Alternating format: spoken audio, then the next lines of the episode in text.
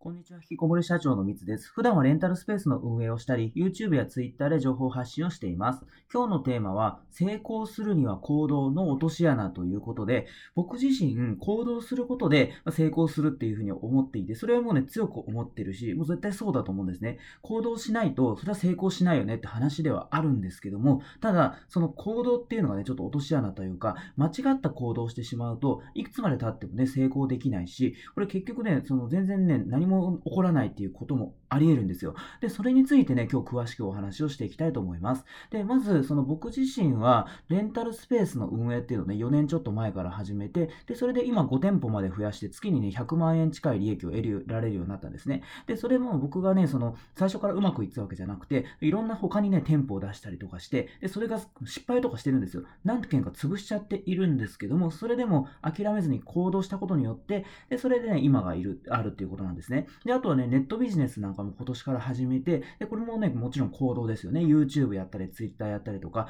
あとね、それは、あの、こういう音声をね、配信したりとか、これ今続いてるんですけど、ただ、僕はあの、一方で、例えば TikTok とか、と Instagram とか、そういうのもね、やってたんですけど、それはね、失敗というかね、あの、続かなくてやめちゃったりしたんですよ。でもね、それでいろんなのを行動していくうちに自分に合ったものが見つかって、で、それでね、そこからうまくこう収益を得られるようになったっていうのがあって、まあ、だから行動はとにかく大事なんですけど、ただ、その一方で、そのね、無駄な行動っていうのもあれですけど、まあ、無駄な行動はってないかもしれないですけど、ただ、あの、僕がね、こう、旗から見てたりすると、これね、効率悪いなとか、これやっててもね、もっと他のことやればいいのにね、とかっていう風な、風に思ったりとかね、することもあるんですね。で、それがね、どういうことかっていうと、まずね、ちょっと3つぐらいポイントがあるんですけども、1つずつ見ていきたいと思います。で、まず1つ目のポイントなんですけど、その行動が自分をね、成長させているかってことなんですね。例えば、その行動しまくるぞとかって言ってね、それで、こう、バイト、アルバイトとかね、もうその、自分の資産にならないような、自分の成長につながらないようなことを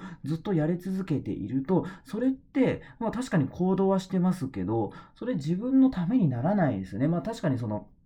時間を切り売りして、で、それでお金にはね、短期的なお金にはなるけど、それ長い目で見ると、結局ね、それずっと今、その、労働を頑張っていたとしても、1年後って同じですよね。楽になってないですね、自分が。ずっとその行動をやり続けないといけない。でしかもその行動が、何かね、こう、レバレッジが効いてね、バンと跳ね上がったらいいですけど、基本ね、時間を切り売りしている行動って、それ変わらないですよね。1年後も2年後も。で、とこなんで、その行動自体が自分を成長してさせているかってことなんですよ。だから体的な例で言うと、例えば、そうだな、ツイッターとかで、ツイッターでよくね、フォロワーを伸ばすために、こういいねをしたりとか、なんかリプをしたりとかね、それをそのこう1日100件とか200件、500件とかってやってる人がね、たまにいたりするんですよ。まあ、それはね、それやれば、あの、確かにね、ツイッターのフォロワー伸びたりするんですよ。でもそれって、確かにフォロワーが伸びれば、あの、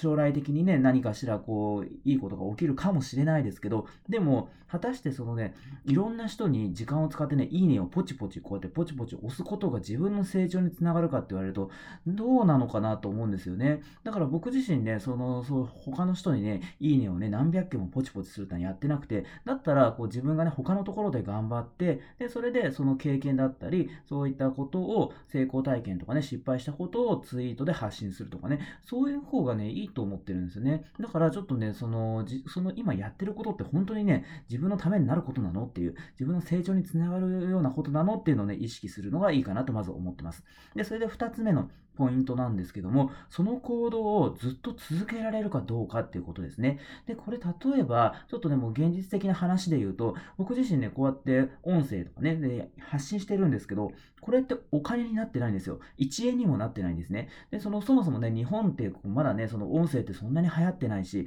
それで音声で、そういうね、まあ、これ、なんで音声で、この有料なんかプレミアムプランみたいなね、そういうのやればいいんですけど、まあ、僕なんかね、まだそんな始めたばっかで無名の人間がね、そのお金を取ってとかって言うとね、なかなか難しいかなと思ってね、もう無料で全部ね、やってんですけど、とにかく、もうお金が入らないですよ。もう全部ね、あの、無償でやってるんですね。で、これをずっと続けられるかって話なんですよ。で、結局僕の場合だったら、このレンタルスペースの運営だったりとか、ネットビジネスだったりとか、あんまりね、その時間、自分の時間を稼働をかけないで、収益が毎月ね、こう、上がるようになっているので、だからその自分が労働しなくても、こうね、お金は得ることができてるんですね。だから、あの、それで、その、あ空いてる時間を、こういうふうに音声とかで使ってやっているんで、その僕としてはね、しかも音声って別にこれも台本があってね、やってるわけじゃなくて、タイトルだけパッと決めて、で、それでバッと10分ぐらい話すっていう流れでやっているので、1日まあ10分はね、時間かかってますけどね、その程度なんですよ。でも、これが、例えば、そのね、労働を、こう自分がね、例えばこう何かね、サラリーマンで働いたりとか、1日8時間、10時間とかっていう風に働いている中で、頑張ってね、その行動を続けて、で、それでまあ結構無理してしまって、で、それでね、しかもその本業で稼がなきゃいけないみたいなね、で、それで本業を辞めたいから、そっちのね、今やってること、それも、もうあの、それもいずれ稼がなきゃいけないみたいな感じで、それでね、ずっと先、あの、やり続けて、その、やっぱね、プレッシャーにもなると思うんですよね。あと大変ですよね、物理的に。だからそれを、今はね、頑張ってこう、なんとかモチベーション保ってるかもしれないですけど、それをずっと続けられるかどうか、もうだからほんと3年とか5年ぐらい続けても大丈夫なのかっていう、そこをね、あの、考えた方がいいですよね。で、それやっぱね、こう、もちろんね、最初はこう、例えばよくいるんですよね。Twitter 頑張るぞとかね、YouTube 頑張るぞみたいな。で、それでね、音声頑張るぞってやってても、も、結局、あ、これちょっと続けるのしんどいなとか、これや、2ヶ月、3ヶ月やったけど、全然お金になんないなとか、見てくれる人も少ないなとかって言って諦めちゃう人ってね、ほとんどなんですよ。だから、それを本当に今のね、その行動をずっと続けられるかどうか、でそこをですね、意識した方がいいというか、それをね、もう続けるのがもう前提になってくるので、そこをこう、ちゃんとね、あの、できるようなことを続けられることをやっていくのがいいかなっていうとこですね。そして3つ目のポイントなんですけども、その今やってる行動の先に何があるのかって話なんですね。で、これね、あの、これもね、ほんと現実的な話なんですけど、まあ、ツイッターでね、まあ、ビジネスとしてツイッターをこう伸ばしたいとかっていうと、やっぱね、まあ、もちろんフォロワーがね、多い方がいいと思うんですよ。でも正直ツイッター単体だと、それはそんなお金にならないですよね。だから僕の場合だったら、例えば、自分の商品があるんですね。で、レンタルスペースを運営するノウハウがあるので、それのコンサルだったりとか、あとはね、教材なんかも作ってるので、それを販売することが僕はできますと。だから、例えば YouTube とか Twitter とか、そういう音声とかでもね、そういうので、こう、どんどん僕がね、あの、認知されていって、で、それで中にはね、レンタルスペースに興味あるとか、僕に興味あるっていう人が、それでね、僕の教材買ってくれたりとか、コンサル受けてくれたりとかっていうことで、僕の収益が上がるっていう風な風になってるんですね。でも、これ結局、局例えばもう Twitter でフォロワーを増やしまくるぞとかね、で、音声で、あの、どんどんどんどん配信してね、フォロワー増やしていくぞみたいなね、やったところで、結局その先に何があるのかってとこなんですよね。だから、そう YouTube で言うと、どんどんどんどん再生回数を増やして、で、それで広告収入で稼げるっていうような話はもちろんありますけど、それ相当ね、何十万再生とかってね、言わないとまとまったお金にならなかったりするんで、実際にそれ本当にこれずっとやって、で、それで本当その先に何があるのかっていうのをね、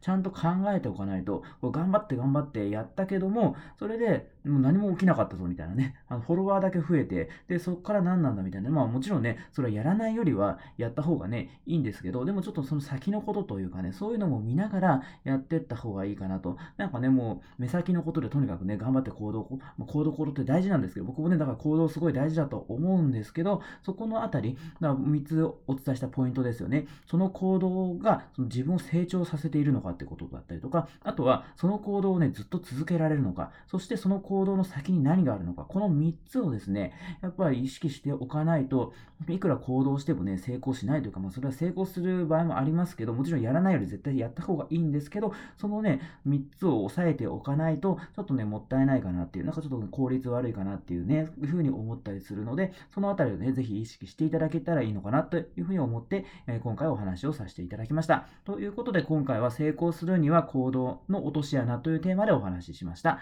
今回も最後まで聞いてくださって本当にありがとうございました。